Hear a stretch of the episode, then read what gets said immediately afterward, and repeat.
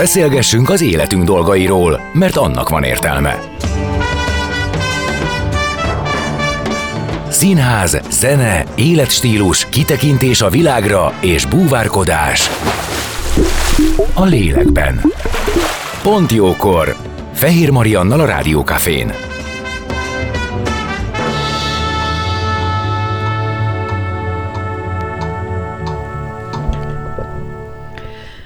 Dr. Lukács Liza, szakpszichológus a vendégem, és az evészavarokról, illetve azoknak lelki hátteréről beszélgettünk. Végigvettük már a bulimiát, az anorexiát és a falás zavart, illetve a túlsúlyt és az elhízást, és én azt mondtam itt a bevezetőben, hogy harmadikak vagyunk Európában, és a top 10-ben benne vagyunk a világban az elhízott elhízottság szempontjából, és ezzel együtt egyre nő az anorexiában vagy bulimiában szenvedő fiatalok száma is. És te egyébként nekem adáson kívül azt mondtad, hogy ez így nem igaz.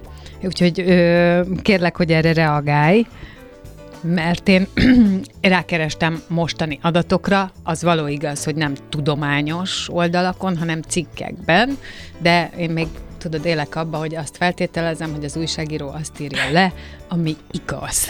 Lehet, hogy el vagyok tévedve. Igen, hát tudományos fórumon azért most már többször hallani erről, hogy a bulimia egy minimális csökkenést is mutat. És az, hogy az anorexia növekedne, vagy dinamikusan nőne az anorexiások száma, ez se igaz. Tehát ez inkább stagnál. A bulimia pedig pici csökkenés mutat. Ellenben a túlsúly és az elhízás az meg azért, ha nem is dinamikus, de szép, lassú növekedést, és az első három, hát azért, azért sokszor megszereztük már Európában az első helyet, hol elsők vagyunk, hol másodikok, és a, a, a világ első tíz, na az is simán megvan. Az elhízásban. Így van. Uh-huh.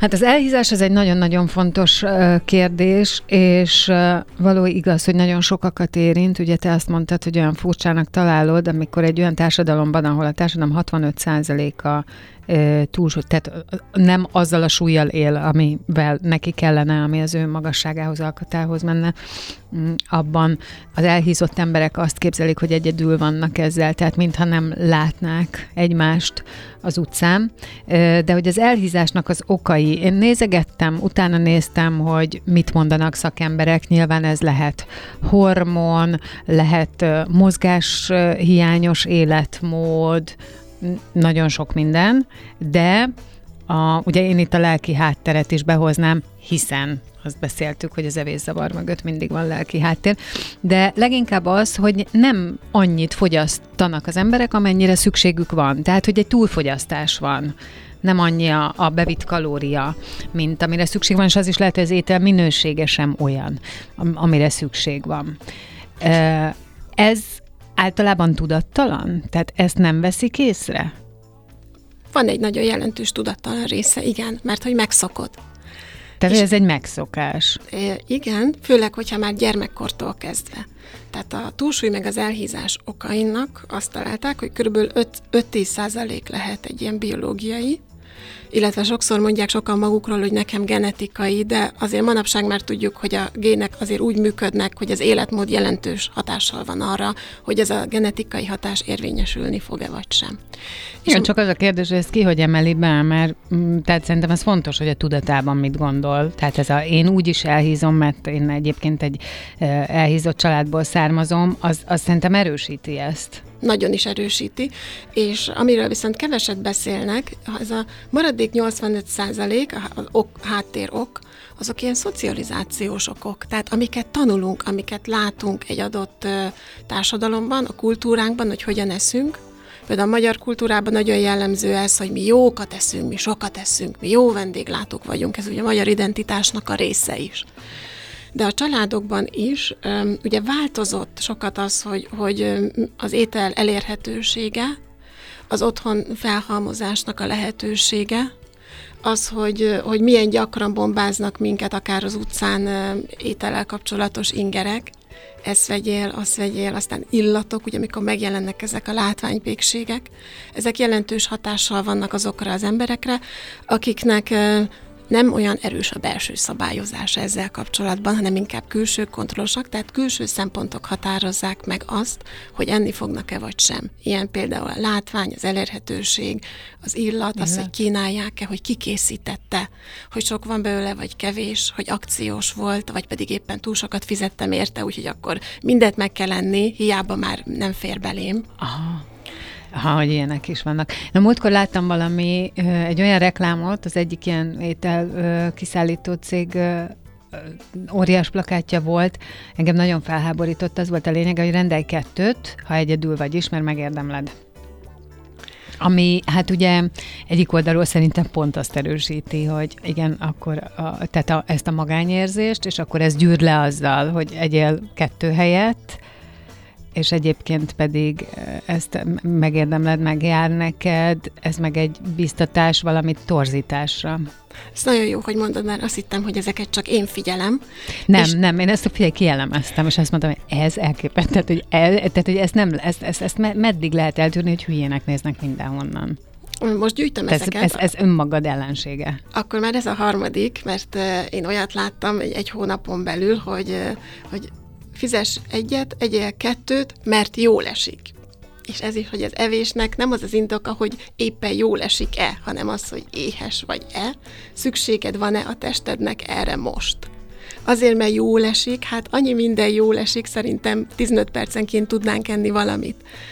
A másik pedig egy olyan volt, hogy elfáradtál, egyél egy sajtburgert. Tehát azért, mert elfáradtál, mondjuk biciklizés közben, attól még nem kell enni akkor kell lenni, hogyha éhes vagy. És nagyon sokszor látom a pacienseimen azt, hogy, hogy valóban nem éhesek, csak elfáradtak. Már régóta ülnek a számítógép előtt dolgoznak, és ahhoz, hogy gyűjtsenek egy kis erőt a következő etaphoz, esznek valamit, de valódi éjségérzet nélkül, és persze hát valami könnyen elérhetőt, általában ez nem egy társaláta szokott lenni és teljesen egyetértek, hogy ezek a társadalmi üzenetek, na látod, ezek például ilyen tudattalan formában tárolódnak, mert úgy tűnik, hogy te meg én elgondolkodunk rajta, de rengeteg ember, aki az utcán megy, természetesnek veszi. Sőt, még egy üzenet is számára, hogy ja, azért, mert jól esik, vagy azért, mert megérdemlem, hát persze. Hát mások is ezt mondják, hát ki van írva a plakátra.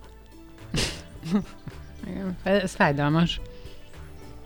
Igen, hogy ilyen üzenetek érnek minket. Persze ezek mind arról szólnak, hogy, hogy vedd meg, vegyél még, fogyasz. Ez ennyiről szól, nem arról, hogy neked valójában jó, vagy megérdemled, vagy jó esik vagy sem. Igen, de akkor te azt mondtad, hogy a, a belső, tehát ha az evéssel való viszonyom rendben van, akkor, az van, akkor van egy belső szabályozásom. Tehát, hogy érzem, hogy éhes vagyok, esetleg megvizsgálom, hogy az már egy következő lépés, megvizsgálom, hogy mit tennék, mert ez még szerintem egy fontos, és ez a mindennapokban annyira benne van, ezt mi itt bent tapasztaljuk. Éhes vagyok, ú, mit kéne enni? És akkor mindenkinek az jut eszébe, hogy egy lépésre van ez, kettőre az, Egyébként egyiket se szeretem, de enni kell, akkor most kiszaladok, oké, okay, akkor ez legyen meg, vagy rendelek egy valamit, tehát, hogy nyilván nem azt fogyasztjuk, amire igazán e, vágyunk, mert ahhoz, ahhoz lehet egy kicsit meg kéne állni, el kéne gondolkodni, és aztán utána azt vagy be kell szerezni, vagy előre kellett volna gondolkodni, el kellett volna hozni, szóval ez már tudatosság kérdés. E, de hogy inkább néha én azt érzem, hogy így, így mint egy ilyen pályán, ahol nincsen semmilyen ö, kontrollunk magunk felett, ide-oda dobál ez a kaja ügy. Hogy mikor, hogy mit, ami éppen elérhető, amikor épp idő van rá. Tehát ez egyik legfontosabb dolog. De hogy ez az ilyen jellegű viszonyulás az ételhez, ez is egy lelki eredetű? Hát attól függ, hogy mit értünk az, hogy lelki eredetű, sokszor megijednek az emberek ettől, hogy lelki. Hát igen, igen, most én is megijedtem. Ugye? Sokan azt igen. mondják, hogy nem, nem, nekem biológiai, meg fejben dől el ez a kettő, de a lelki az, az nem nekem, az, az valaki másnak, az, az, az, az, az, aki terápiára jár annak. Szóval, hogy attól függ, hogy mit értünk lelki eredeten. Én azt is ide sorolom, amikor valakinek a, a saját, és most nem csak az evés, mert általában, hogyha a saját szükségleteimmel, igényeimmel nem tisztázott a viszonyom, nem tudom, hogy mik azok, nem tudom, hogy mennyi ételre van szükségem, nem tudom, hogy pihenésre van szükségem, nem tudom, hogy alvásra van szükségem. Tehát ezek az alapfunkciók is általában össze vannak zavarodva.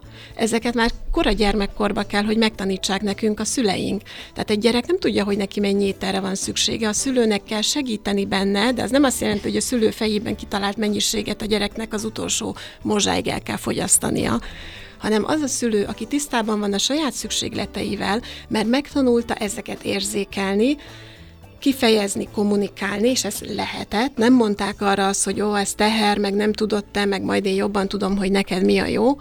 Szóval az az ember képes lesz megtanítani egy másik embernek is az, hogy hogyan figyeljen a saját teste jelzéseire, a saját szükségleteire, és ne keverje össze egyiket a másikkal. Mert nagyon könnyű akinek ezek össze vannak zavarodva, mondjuk az éjségérzetet összekeverni szomjúságérzettel, vagy fáradtságérzettel. Nagyon könnyű hmm. mondjuk a szomorúságot összekeverni azzal, hogy, hogy de ha ennék valamit, akkor azért egy picit jobb kedvem lenne. Ez nagyon gyakori, Igen. és ez az édességgel függ össze. Igen. Leginkább, hogy ez most milyen jó lesne és attól mennyire jó lenne. De nyilván van is valami benne, hiszen a bevitt cukor az ugye másféle energiákat ad az embernek, és én amúgy, megmondom őszintén, én nem is vagyok annyira ellene, tehát én szoktam magam feldobni fagyival, ezzel, azzal, csak szerintem itt is kérdés a mérték, nem? Szerintem nem csak a kérdés a mérték, hanem az, hogy a saját szükségleteinket a saját műfajukban kell megtanulnunk kielégíteni. Tehát az, hogyha szomorúak vagyunk egyfelől, az érzelmekkel tudnunk kell együtt maradni. Uh-huh. Szóval nem biztos, hogy minden érzelmet rögtön el kell mulasztani.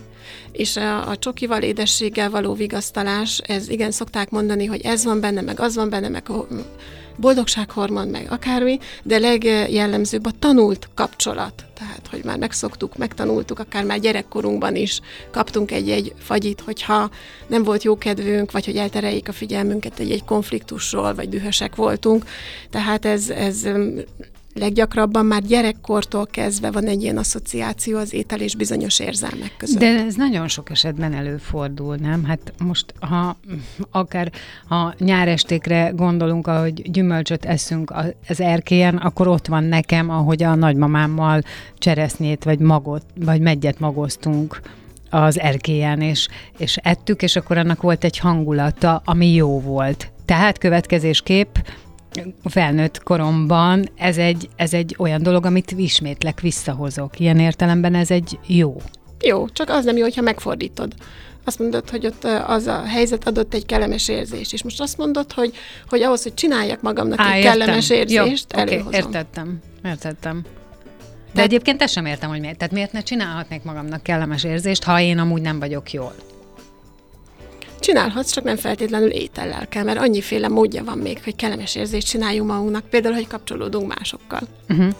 Uh, és ezt azért mondod, hogy nem feltétlenül étellel, mert hogy akkor ez tulajdonképp hozhat, ez vihet át egy evészavarba? Tehát fennáll a veszélye? Amennyiben bizonyos érzelmek, hangulatok gyakran összekapcsolódnak evéssel, ez az érzelmi evés fogalmához vezet el minket. Ez általában azt takarja, hogy főleg a magány, ürességérzés hatására az illető enni kezd. Tehát egy bizonyos tehát érzést szeretne válik. megszüntetni. Aha, igen. Értem. Jó, tehát ez az, amiről beszélünk, hogy az érzelmi háttere az evésnek, hogy így szokást csinálunk valamiből, és akkor az a szokás, az elvezet a folyamatos, ebben a helyzetben lévő folyamatos evéshez, és akkor az, annak meg nyilván vannak következményei. Így van, akkor válik problémává, hogyha ez visszafordul. Ez nagyon fontos egyébként, hogy a, a jó evés az nem egy neutrális dolog. Tehát, hogy ó, nekem mindegy, én nem is érzek semmit, ez egy tévhit, hogy a, a jó evés ezt jelenti. Ott is megvannak a, a, ezek a, a kellemes érzés. Egyébként biológiailag is, hogyha eszünk, az ellazítja a testünket. Csak nem mindegy, hogy amikor ideje, helye van az evésnek, mert amúgy is eszünk, minden ember kettőször, minimum kétszer, háromszor eszik, de inkább négyszer vagy ötször egy nap. És akkor miért ne élhetném meg ezeket az érzéseket, miért ne választhatnám az adott repertoárból azt, amihez a leginkább kedvem van. De az, hogy fordítva, hogy bizonyos állapotokat, hangulatokat szeretnék előhívni, vagy megszüntetni étellel, uh-huh. na, ott már előfordulhat az, egyfelől két probléma van vele. Nem csak az, hogy az illető adott esetben elhízik, mert nem mindig hízik el. Tehát az érzelmi evés nem mindig jár súlytöblettel. De azért sokszor igen. Hanem az, hogy valójában az érzelem kezelésével vannak problémák, és az önszabályozásával. És hogyha behív egy ilyen eszközt, mint az étel, akkor nem tanulja meg a helyes érzelemkezelést, akár például azt, amit az előbb mondtam, hogy együtt kell tudnunk maradni egy érzelemmel egy darabig mindenképpen, tehát nem az, hogy rögtön megszüntetjük, vagy rögtön kétségbe esünk, hogy valami negatív érzelmet élünk meg. Mm, igen, igen, azt, azt szoktuk eltolni magunktól, csak akkor igen, valóban annak fennáll a veszélye, hogy soha semmivel nem nézünk szembe, hanem valahogy palástoljuk, és akkor ez akár lehet az étel. Igen, tehát a, a, a kontroll, az önszabályozás az egy nagyon fontos kulszó, ugye ez, ez szinte mindenki, hát harmadik mondatban biztos, hogy elmondja, hogy hát a kontroll, az önkontrollal van a gond. De ez valójában önszabályozás, ami azt jelenti, hogy meg tudom nyugtatni magam mindenféle eszköz vagy szer nélkül. Uh-huh. És hogyha behívom az ja, evést... nehéz az, úristen.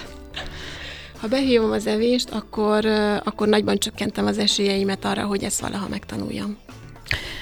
Egy fél mondat erejéig említettem, hogy uh, tini korodban te is érintett voltál az ebédzavarban, méghozzá az anorexiába, és ahogy én utána olvastam, nem ezért lettél pszichológus, hogy mikor ebből kijöttél, akkor ezzel foglalkozni, neked ez a vágyad, az már régesség megvolt, de amikor én utána olvastam, azt láttam, hogy e, tulajdonképp rossz mondatok, e, amik a te súlyodra vonatkoztak, azok okozták azt a döntést, hogy úgy döntöttél, hogy jó, akkor te megmutatod, hogy le tudsz fogyni, és aztán ez átcsapott. Ha egy pár mondat erejéig elmondanád, hogy hogy volt, azt megköszönném, mert szerintem fontos lehet annak, aki hallgatja.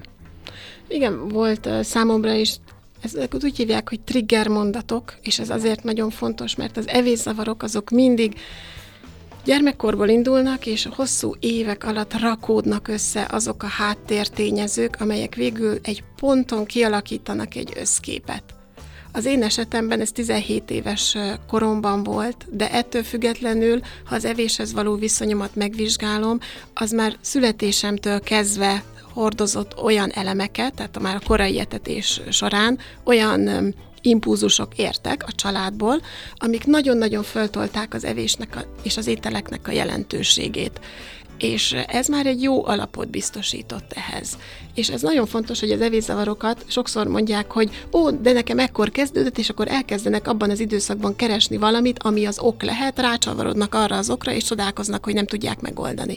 Mondjuk egy félre sikerült párkapcsolat, vagy egy beszólás, akár egy edzőtől, vagy egy szülőtől, az én esetemben ez egy szülői mondat volt, de mégsem ezt mondom, hogy ez volt a kiváltó ok, de ott szépen gyűltek a háttérben az rengeteg egyéb ok. Például már jóval korábban diétáztam, már 13 éves koromtól, amikor még tulajdonképpen semmilyen súlytöbletem nem volt. Igaziból a diétáktól híztam meg 17 éves koromra. De te 13 éves korodban úgy láttad, hogy diétáznod kell, vagy te túlsúlyosnak tűntél, vagy egy kicsit elhízottnak, vagy miért? Egyébként igazából nem, és nem csak most visszatekintve, hanem azért ez, ez fontos, hogy akkor sik voltam diétázni. Ja, hogy sik volt. Aha. Tehát ez az 1980-as éveknek a második fele, amikor megjelennek a, a, az első diéták, az aerobik, bejön a fitness, és akkor ez még ilyen olyan dolog volt, hogy azt jelentette, ugye jön ez a nyugati hatás, hogy mi modernek vagyunk, mi így gondolkodunk, manapság ez már teljesen más. Tehát ebből is látszik, hogy minden embernek egy saját története van. Én az én történetemet azért osztottam meg, hogy arra bátorítsam az érintetteket, hogy ugyanígy fejtsék fel, nem az, hogy az én történetemnek a részeit keressék meg a saját életükben, hanem hogy hogy tudunk magunkon dolgozni, hogy, tud, hogy tudjuk felszedni ezeket a szálakat, és megismerni, megérteni önmagunkat, és összerakni a saját történetünket. Igen, és akkor te diétáztál, 17 éves korodra ö, súlytöbleted lett, akkor kaptál egy rossz mondatot, ami gondolom arra irányult, hogy nem fogod tudni leadni, vagy, vagy Igen, sincs kitartásod, vagy mit, nem tudom, hogy mi pontosan. Az, hogy nem fogod, úgyse tudsz lefogyni? Igen, te úgysem fogsz soha lefogyni. Ez oh. volt ez a mondat. Aha, igen. De addig én már nagyon sokat diétáztam, tehát hogy ennek a mondatnak olyan szempontból volt alapja, hogy addig már egy pár diétán túl voltam, és, és valóban a súlyom inkább nőtt, mint csökkent volna. Szóval öm, És akkor, akkor egyszerűen elkezdtél drasztikusan nem enni? így van. Tehát, hogy akkor azt mondtam, hogy akkor ezek a diéták nem működnek, Akkor nem kell enni. és hát 17 éves voltam, és ennyit tudtam összerakni a, az agyamba, hogy amit nem eszem meg, az nem fog hizlalni. És akkor úgy gondoltam, hogy, hogy ez tuti biztosnak tűnik, ebben nem lehet hibázni, egy dolog kell, valóban nem enni. És És hogy maradtál életben? Mert azért, tehát attól, hogy nem eszünk, attól azért rosszul vagyunk. Persze nyilván meg lehet szokni, gondolom én, hiszen nagyon sokan ö, űzik ezt, de az egy gyengülés, nem? Gyengülés, rossz közérzet. és szövődmény tünetek, szövődményzavarok, és érdekes ez valahogy az, az emberi test az mindig jól működik, mert a szövődmény tünetekkel jelezni akarja, hogy baj van, Igen. és ezek jelentenek olyan szenvedés nyomást egy illetőnek, ami miatt elindul.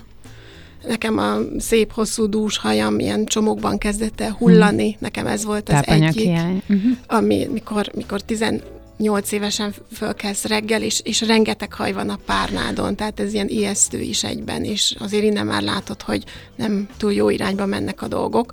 És te mennyire fogytál le? 30? 37 volt az utolsó, amit mértem, és utána már nem mértem, mert én ezt tudtam, hogy nagyon kevés, és már nem akartam szembesülni ezzel, de nem tudtam, hogy hogyan, hogyan lehet úgy bekerülni egy egészséges tartományba, hogy nem túlhízom. Uh-huh. Tehát azt érzékelted, hogy túllöttél a célon, de azt nem tudtad, hogy hogyan lehet visszakapaszkodni úgy, hogy te megmaradj az egészségesbe. A család, családi mondatok erre, hogy ilyen, ilyen nagyon sovány lettél? Azt hiszik, rákos vagy. Ah, Aha, tök jó. Egyik jó, mint a másik. Szuper. Jó. Oké. okay. Tehát, hogy ezek a kártékony mondatok uh, uh, akkor nyilván hatással vannak. Ez egyébként erre volt jó ez a történet, hogy ezt szemléltessük. Uh, nyilván nem maradjon a hallgató a befejezés nélkül. Kértél segítséget? Vagy hogyan jutottál te vissza tartományba, mert én azt most el tudom mondani, egy nagyon csinos, dúshajú, megfelelő test tömegindexel rendelkező magasságához, e, talán azt mondanám, hogy egy kicsit karcsú, de semmiképp sem nagyon vékony, és semmiképp sem elhízott ö, 40 pluszos hölgy ül Így velem szemben. igen. Ezt így mondhatom. Igen? Igen, úgyhogy ez már régen volt. Szóval a szövődménytünetek mentén indultam el, és nem akartam szembenézni azzal, hogy ez összefügg a kóros soványsággal, uh-huh. és azt hiszem ez is egy nagyon tipikus dolog. És a szövődménytünetek megszüntetésébe kértem segítséget, tehát voltam belgyógyászaton, pajzsmirigy ö, probléma miatt, mert az is kialakult. Ö, Hát hogy nem minden borul. a bőrgyógyászaton, a hajammal kapcsolatban. Szóval mentem, de azt nem akartam elfogadni, hogy, hogy a koplalás és ezek között összefüggés van. Hm. És ugyanúgy gondolkodtam, mint akár ma is, tehát ilyen szempontból nem telt el sok idő, hogy az anorexiás emberek ma is úgy gondolkodnak, hogy majd a szövődménytüneteket valami mással, valami vitaminnal, valami gyógyszerrel, valami táplálékkiegészítővel majd helyrehozzuk, és az evés meg mehet ugyanúgy tovább, mint eddig. És én nem jól gyógyultam ebből egyébként, mert hogy az következett be, amitől féltem. Tehát, hogy elindult egy ponton a súlyom fölfelé, elkezdtem egy kicsit bátrabban enni, és ne, el, nem hisztam egy darabig, és ezért egyre bátrabb lettem, és jött egy pont, amikor meg kialakultak már ezek a falásrohamok, amiket mindig is próbáltam megakadályozni, de nem tudtam. Tehát én velem az történt, amitől félnek általában ma is az anorexiások, hogy, hogy, hogy újra meghíznak, és túlhíznak. És ez történt velem, hogy az anorexia, anorexiás voltam egy olyan másfél-két évig, és utána még magasabb lett, lett a testsúlya, mint az anorexia előtt volt. Tehát a 80 feletti tartományba kerültem. És igen, igen, majdnem 10 kilóval voltam. Több az anorexia után, mint előtte. Tehát egy hatalmas súlymozgás néhány év alatt, pont a serdülőkorban, tehát ezt is néznünk kell hogy ennek akár hosszú távú szövődményei is lehetnek, nem csak olyanok, amik a, a visszahízással elmúlnak. És részben ezért választottam ezt a területet, mert mert kerestem azt a pontot, hogy hogy lehet úgy, tehát hogy nem igaz, hogy ez a gyógyulás útja. De ott a kórházban is, tehát aztán én már pszichológus hallgató lettem, és ilyen gyakorlatokon ö, részt vettem ilyen kórházi ellátás keretében, hát nem paciensként, hanem hallgatóként és voltam a Miskolci evészavaros részlegen, és ott akkor még úgy gondolkodtak ezekről a problémákról, hogy, hogy nem baj, hogyha a beteg túlhízik, de lényeg az, hogy nem kórosan sovány, és emiatt nem fog meghalni. És én ezt nem akartam elfogadni, hogy uh-huh. akkor ez, tehát hogy, hogy miért nem létezik egy normál evéshez való viszony. És aztán ebbe az irányba kezdtem elmenni, és először evészavarokkal, és később pedig pont ezért kezdtem el túlsúlyjal és elhízással is foglalkozni, mert hogy, hogy végül is az csapódott le bennem, hogy az evéshez való viszony az egy fontos kulcs abban, hogy ne súlytöblettel zárják úgymond a gyógyulást az anorexiások, mert csak felhizlaljuk őket, vagy falásalmaik lesznek, de nem változik az evéshez való viszonyuk, és mindaz a háttér, amivel az kialakult, akkor, akkor, akkor a mérleg, vederbe Meg a mérleg másik oldala, és aztán lehet ezt csinálni egyikből a másikba, ami amúgy pont úgy kártékony. Igen, és akkor utána túlsúlyos voltam, és abból fogytam vissza, de hát ez is már nagyon régen történt, a 20-as éveim elején egy ilyen 58 kilóra, és mondhatom, hogy az pici ingadozással az azóta is de ez onnantól, az... hogy te ezt megvizsgáltad magadba az evéshez való viszonyodat, és ezt gondolom az önmunkát nem hagytad ki. Igen, de ez azért évek. Hát, hogy nem, persze. Erre ki fogunk térni, hogy amikor segítséget kérnek, akkor mi, mi a metódus, hogyan álltok neki. Zenélünk, és aztán jövünk vissza vendégemmel, dr. Lukács Liza szakpszichológussal maradjatok ti is.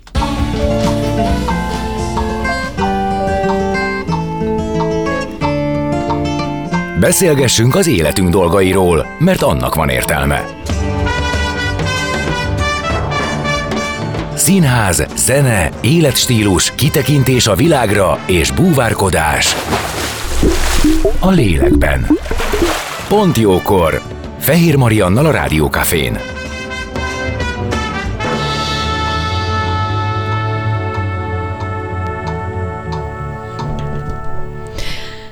Vendégem továbbra is dr. Lukács Liza, szakpszichológus. Az evészavarokról beszélgetünk, annak lelki mm, hátteréről, öröklött dolgainkról, családi mintáinkról. Szóba került az anorexia, a bulimia, a falázzavar, a túlsúly, az elhízottság. Az, hogy észreveszük-e, hogy mennyi ételre van szükségünk, vajon annyit viszünk-e be? Észreveszük-e az étkezéshez való viszonyunkat? Mi döntjük el, hogy mikor és mit teszünk, vagy külső dolgok, üzenetek, tényezők, illatok hatnak ránk. Tehát egyáltalán ezt mennyire kontrolláljuk ezt a területet. És a különböző evészavarokban való segítségkérésre szeretnék én kitérni, illetve a folyamatra, hogy hogyan lehet ebben ö, megtalálni azt az utat, ami egy kiegyensúlyozott és folyamatos, állandó kvázi gyógyuláshoz vezet, mondhatom ezt idézőjelbe. Tehát, hogy azért, hogy ne legyen ez az egyik végletből a másikba esés, jó-jó effektus, és ne legyen az ettől való rettegés, mert szerintem ez is van ezekben a helyzetekben. Annyit már mondtál, hogy évekbe telik, mire az ember ezt regisztrálja, és elindul azon az úton, hogy segítséget kérjen, és amit én szintén szeretek hangsúlyozni, azt azért tudni kell, hogy addig senki nem lehet segíteni, amíg ő maga ezt nem kéri. Tehát lehet, hogy van család, aki ide-oda hurcibál, meg nem tudom, de amíg ezt ő nem mondja ki, ő nem akarja, ő benne a szándék nem indul el, addig valószínűleg nincs hatékony megoldás. Na de hogy szokott ez kinézni a tapasztalataid szerint? Valóban évek telnek el, de először a kereséssel, tehát hogy, amint említettem, hogy főleg diétákban és edzéstervekben kezdenek uh-huh. először gondolkodni, ezzel eltelnek évek, a súlyuk nem csökken, hanem inkább nő, vagy pedig néhány sikeres testsúlycsökkentés után észreveszik, hogy a belső dolgok, az önértékelés, a konfliktuskezelés, az érzelmekre, evésre reagálás, ez nem változik. Tehát már maga a felismerés, a tényleges felismerése ennek a zavarnak, az több év. A maga a gyógyulás folyamata azért években mérhető, mert Ugye elég könnyű megérteni azt, hogy nagyságrendileg ugyanaddig fog tartani a gyógyulás, mint ameddig a zavarban éltünk. Ez nem azt jelenti, hogy ha 30 évig voltunk elhízottak, akkor 30 év lesz lefogyni. De ne várjuk, hogyha évekig, éveket töltöttünk el valamilyen evéssel, vagy valamilyen szokásokkal, vagy valamilyen háttérrel, akkor az hetek vagy hónapok alatt fog megváltozni. Tehát hosszú évek alatt, és ezt hangsúlyozom, hogy általában már gyerekkori gyökerekkel bírnak ezek a problémák, hosszú évek alatt alakulnak ki, ezért a változás is, hogyha valóban mélyreható és tartós, akkor az ugyancsak évek kérdése nem, tehát még mindig sokkal kevesebb lehet, mint amennyit benne töltöttünk, de ne várjuk, hogy hetek vagy hónapok alatt tudnak ezek a bennünk lévő háttértényezők változni. Hát igen, ez ugye ez is a mostani világnak az üzenete, hogy gyorsan meg lehet szabadulni mindentől, gyorsan lehet változtatni, miközben egyrészt, a, ha megfigyeljük, akkor magunk, a magunk szokásai is mire kialakulnak valamivel kapcsolatban, az is idő. Másrészt meg, igen, amit szoktak mondani, tehát ha valamit tíz év alatt szedtél föl nem tudom hány kilót, akkor az hogy menne már le rögtön és azonnal. Ez szokott a lendületből vissza, visszavenni. Hogy szokott-e, hogy évekig fog tartani? Nem, e, e, ezt nem kérdezem, ezt mondom. Hogy szokott, igen, persze, hogy ne. Tehát, hogy ez egy kijelentés. Igen, és aztán utána, amikor túl vagyunk ezen, a, a, vagy túl vannak ezen a keresgélésen, akkor hogyan tovább, hogy kerülnek el adott esetben segítő szakemberhez? Ez egy pozitív változás az elmúlt években, hogy egyre többet lehet hallani ezekről, amikor én kezdtem a, evészavarral, még a kis saját történetemet, akkor nem voltak, nem voltak könyvek, nem voltak írások egy-egy kósza írásra lehetett találkozni, de, de ha bementem a könyvtárba, nem találtam ilyen könyveket, vagy a könyvesboltba. Igen, ritka volt. De nekem például nagyon sokat segített annak idején egy könyv. Meg nem gyógyított, a, a, abban az evésnapló vezetéséről volt szó, és arról, hogy a koplalás az hogyan járul hozzá a falászavarok kialakulásához. Tehát, hogy a koplalással valójában megalapozzuk a következő falásrohamot, ezért, hogyha a falásrohamainkat szeretnénk megszüntetni, akkor először a koplalás kell abba hagyni. És ez egy nagyon-nagyon nehéz mondat, ezt nagyon nehéz befogadni, hát igen, igen. de ez egy nagyon fontos mondat. És um, nekem is sokat segített egy ilyen könyv, nem oldja meg a problémát, de arra, hogy, hogy a tudattalan elemeit ennek a problémának a tudatosba emelje. Arra nagyon jó, és ez fontos, mert pont az evés, ami a születésünk utáni első pillanattól valahogyan etetnek minket, tehát az evés az ott van a mindennapjainkba, annyira részünké válik annak a módja, a mennyisége, a minősége, hogy már az nehézséget jelent, hogy felismerjük, hogy ez vagy az, amit annyira automatikusan csinálunk, amióta csak az eszünket tudjuk, az probléma, az hozzájárul a túlsúlyunkhoz. Hogy ezt felismerni. Például éppen nem is pár napja beszélgettem valakivel, aki 30 éve próbál meg lefogyni, és az első beszélgetés alatt kiderül, hogy számára az evés indoka az, hogy kíván-e valamit éppen. Tehát az, hogy megkívánok egy ételt, ha mindig engedek ennek a vágynak, és az határozza meg, hogy meg fogok enni valamit, hogy éppen megkívántam-e, akkor nagy valószínűséggel fogok elhízni, mert az evés indoka nem az, hogy megkívántam-e, hanem az, hogy éhes vagyok-e. Tehát, hogyha kikerülgetünk egy-egy olyan bennünk lévő megszokott viszonyulást, és nem jövünk rá, hogy ez hozzájárul ahhoz, hogy nem tudjuk szabályozni magunkat, mert hogy rossz helyen keressük, tehát hogy, hogy rossz ingerre reagálunk már rögtön étellel. Az ilyen jellegű a munka, bocsánat, csak most már nagyon kevés időnk van, azért akarom egy picit megpörgetni ezt, de hogy az ilyen jellegű önmunka az iszonyat tudatosságot kíván, ha jól értem. Tehát azt, hogy akkor, akkor kezdjem el figyelni, hogy én mit csinálok. Kezdjem el saját magamat monitorozni, és saját magamat regulázni. Hmm, hát ez egy elég rosszul hangzik. E, ezzel sokan próbálkoznak, hogy önmagukat regulázni, mondjuk ez nekem egy negatív szó. Azt mondanám, hogy inkább megismerni, megfigyelni. Igen, az egy kicsit enyhébb valóban. És a legtöbben úgy indulnak el, hogy kinéznek valami célsúlyt, vagy kinéznek egy diétát, vagy egy ruha méretet, és anélkül vágnak bele, hogy megnéznék, hogy ők éppen most hol tartanak, hogy nekik speciál mi okozza a súlytöbletüket, és a mögött mi lehet. Tehát anélkül, hogy megfigyelnék magukat, rögtön elindulnak valami felé, és aztán csodálkoznak, hogy, hogy az nem működik. Tehát az első dolog az, hogy megfigyelem, hogy most hol tartok, most milyen tüneteim vannak. Uh-huh és általában egy embernek nem csak egyféle evési tünete van, nem csak egyféle túlevése van, hanem több is. Aztán megnézem azt, hogy ez hogyan ékelődik a környezetembe, hogy gyerekkoromból milyen hatásokat hozok, hogy hol jön elő az evési késztetés inkább, mondjuk inkább a származási családom körébe, inkább amikor egyedül vagyok, inkább amikor nagy társaságban vagyok. Szóval annyiféle aspektus van.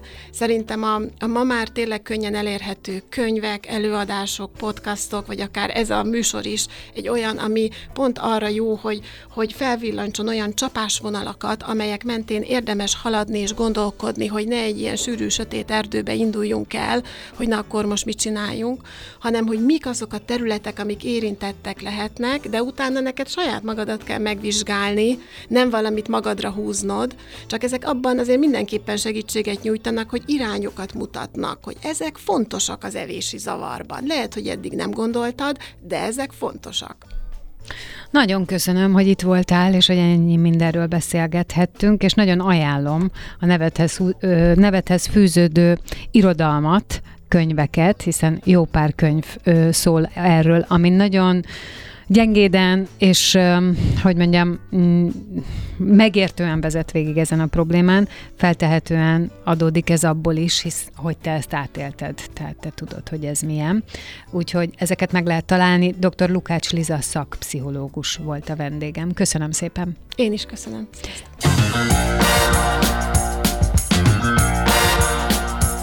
Dél van. Pont jókor. Azaz most ér véget Fehér Maria műsora. De minden hétköznap tízkor gyertek, a cipőt sem kell levennetek, csak ha akarjátok.